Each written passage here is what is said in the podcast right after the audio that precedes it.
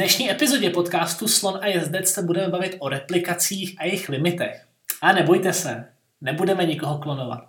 Jmenuji se Filip a rád bych vás seznámil s původní americkou studií, která se v originále jmenuje Replicator Degrees of Freedom Allow Publication of Misleading Failures to Replicate a pochází od trojce autorů Christopha J. Bryana z univerzity v Chicagu, kde na tamnější katedře behaviorálních věd zkoumá tyto fenomény a dvojice, která zastupuje Texaskou univerzitu v Austinu, Davida S. Seegera a Josepha M. O'Briena, kteří na této univerzitě zkoumají v rámci sociální psychologie rovněž fenomény spojené s behaviorální ekonomií. Všichni tři změní autoři se ve své studii zabývají nadužíváním replikací, které vedou ke krizi důvěry v odbornou veřejnost, protože tyto nadužívané replikace přinášejí četná selhání a ukazují replikace ve zcela negativním světle, což ohrožuje vědeckou integritu. Jako cíl svého článku si vytýkají prokázat, že replikační stupně svobody jsou definovány ve dvou fázích procesu. V té první fázi se jedná o experimentování s replikací analýzou dat, která mohou způsobit, že daní vyšetřovatelé replikací dospějí k nesprávným závěrům o replikovatelnosti původního nálezu. Ačkoliv se může zdát, že replikační testy pomáhají posouvat vědní obory k větší míře poznání, ve skutečnosti se děje pravý opak. My se ovšem nemůžeme o replikacích bavit jako o fenoménu, který stojí sám o sobě a musíme ho zasadit do většího kontextu. Ukazuje se totiž, že v průběhu let se v oblasti psychologie uskutečnilo mnoho výzkumů.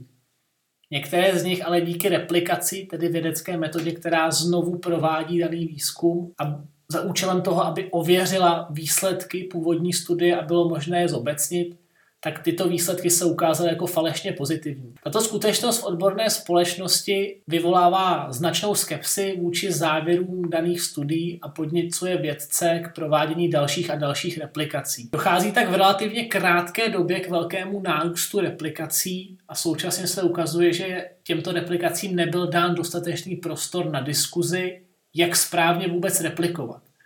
Mnoho replikací tak přišlo s překvapivými zjištěními, nenacházeli stejně statisticky významné výsledky jako původní studie a vůbec byly extrémně diskutabilní. Některé z nich byly provedeny správně a některé z nich se, bohužel pro autory, ukázaly jako falešně negativní.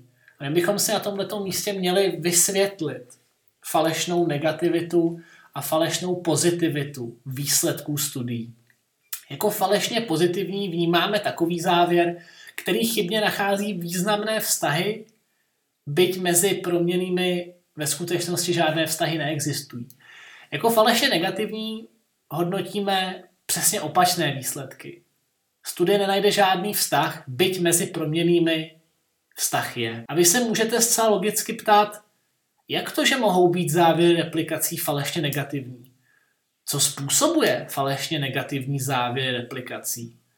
Za touto skutečností můžeme najít motivaci replikátora přijít s překvapivým závěrem a vyvrátit zjištění původní studie.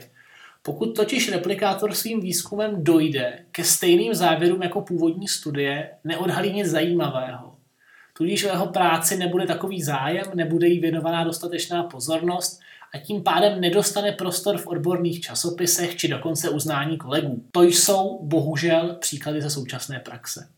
Aby replikace zaujala pozornost výzkumnické komunity, musí být překvapivá. To může replikátora, bohužel i podvědomě, vést k tomu, že hlavním cílem jeho práce se stane vyvrácení původní studie, ne odhalení pravdy a vyvození přesných závěrů.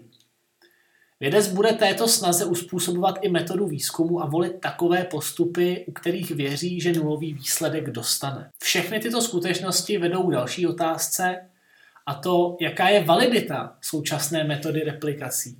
Jsou ty současné metody replikací vůbec validní?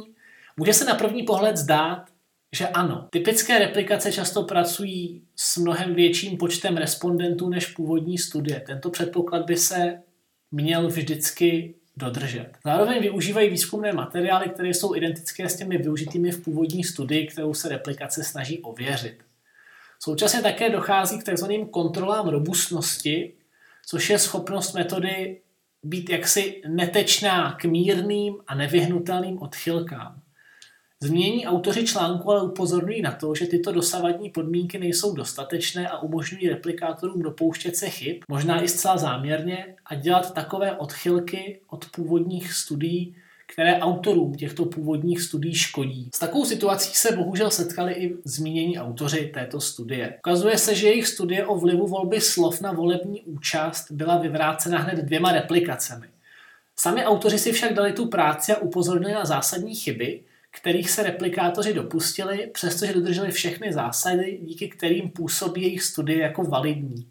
A když se bavíme o jejich studii a designu té studie, tak je potřeba si říct, že autoři té celé studie ve své původní studii pracují s více než třemi tisíci participantů, kteří byli rekrutováni z SSI neboli Service Sampling International – a portálu YouGov a jejich experiment se uskutečnil uh, několik dnů před volbami do Senátu Spojených států amerických v roce 2015 a konkrétně se jednalo o volby ve státech Kentucky, Louisiana a Mississippi. Všichni účastníci absolvovali desetipoložkový online průzkum o svých názorech a postojích k hlasování v nadcházejících volbách.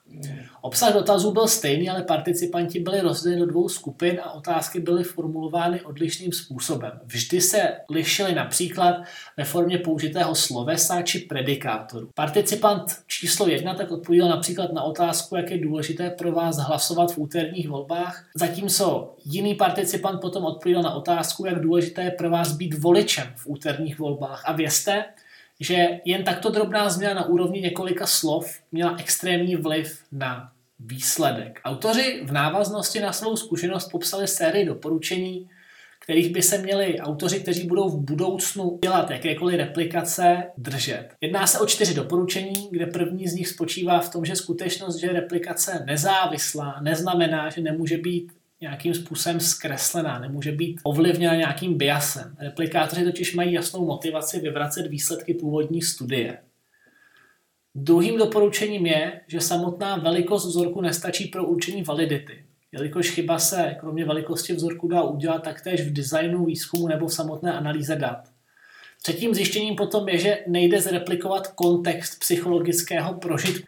Konečně poslední doporučení je, že kontroly robustnosti nejsou dostatečný, dostatečným nástrojem pro zabránění špatných stupňů volnosti daného studia dané studie. Cílem práce autorů je tedy snaha o vyvinutí efektivnějších metodických standardů pro provádění replikací.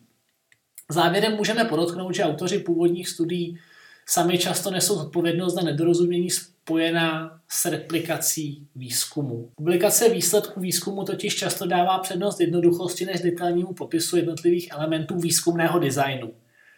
Potom se sice články lépe čtou, bohužel jsou neslučitelné s výzkumnou metodou. Jako výzkumníci tedy musíme ve svých reportech a pracích dostatečně detailně položit informace a veškeré faktory, které podmiňují naše zjištění. Například v podobě návodu k replikaci v příloze publikace. Co bychom si měli z dnešní epizody odnést? Snad to, že ve výzkumnickém světě ve světě výzkumné veřejnosti existuje problém, o kterém se příliš málo mluví. Snaha získat pozornost od kolegů, vliv v oboru a samozřejmě publikaci v prestižních vědeckých časopisech vede výzkumníky k překotnému zveřejňování replikačních studií, které výsledkům původní studie odporují. To se děje na úkor skutečného poznání, které by mělo být ultimátním cílem jakéhokoliv výzkumu. Stačilo by přitom potlačit vlastní ego a zamyslet se, co skutečně chceme zjistit. Replikační autoři by pak mohli oslovit autory původní studie a vypracovat plán analýzy nebo s nimi diskutovat odlišnosti společně. Skromnější, avšak o to zvídavější přístup k výzkumu by mohl vést ke kolektivnímu poznání, ve kterém vyhrají všichni.